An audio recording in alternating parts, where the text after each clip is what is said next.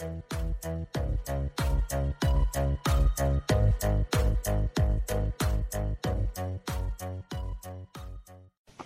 is Nini Mats, the Kingdom Child, with a message of the Kingdom of Heaven.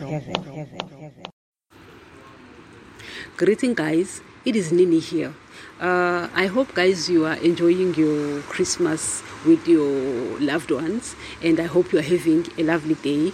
Um, anyway, the reason I'm making this short podcast is because I wanted to let everyone know that as of this week, I'm going to be making only one podcast a week, and they're going to be available on Wednesdays. Uh, as I've been saying, that once I'm confident that they are enough, I will stop.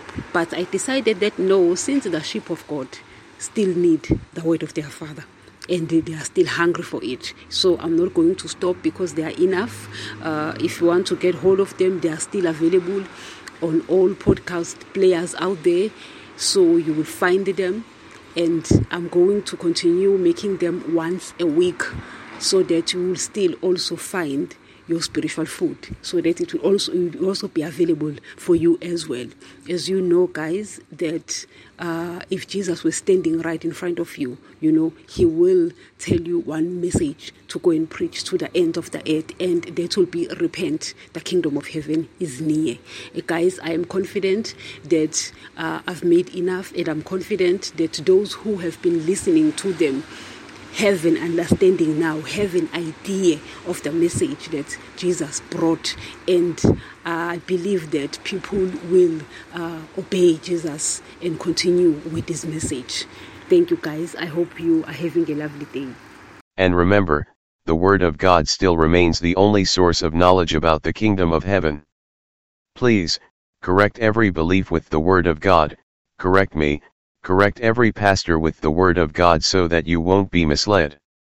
If a belief of a church is not in line with the New Testament, get out of that church. As we have said, the Old Testament will contradict the New Testament because the Old Testament people were sealed with the blood of animals and its people were spiritually dead, but the New Testament is sealed with the blood of Jesus and its people are spiritually alive. Therefore, you will find contradictions in both these testaments. Always take the New Testament if you are the child of God because in these last days God speaks only through his Son, Jesus.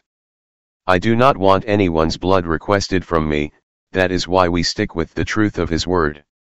These podcasts are found on all podcasts players, including Spotify, Deezer, Audiomack, Samsung, Pandora, YouTube, and many more where you get your podcast.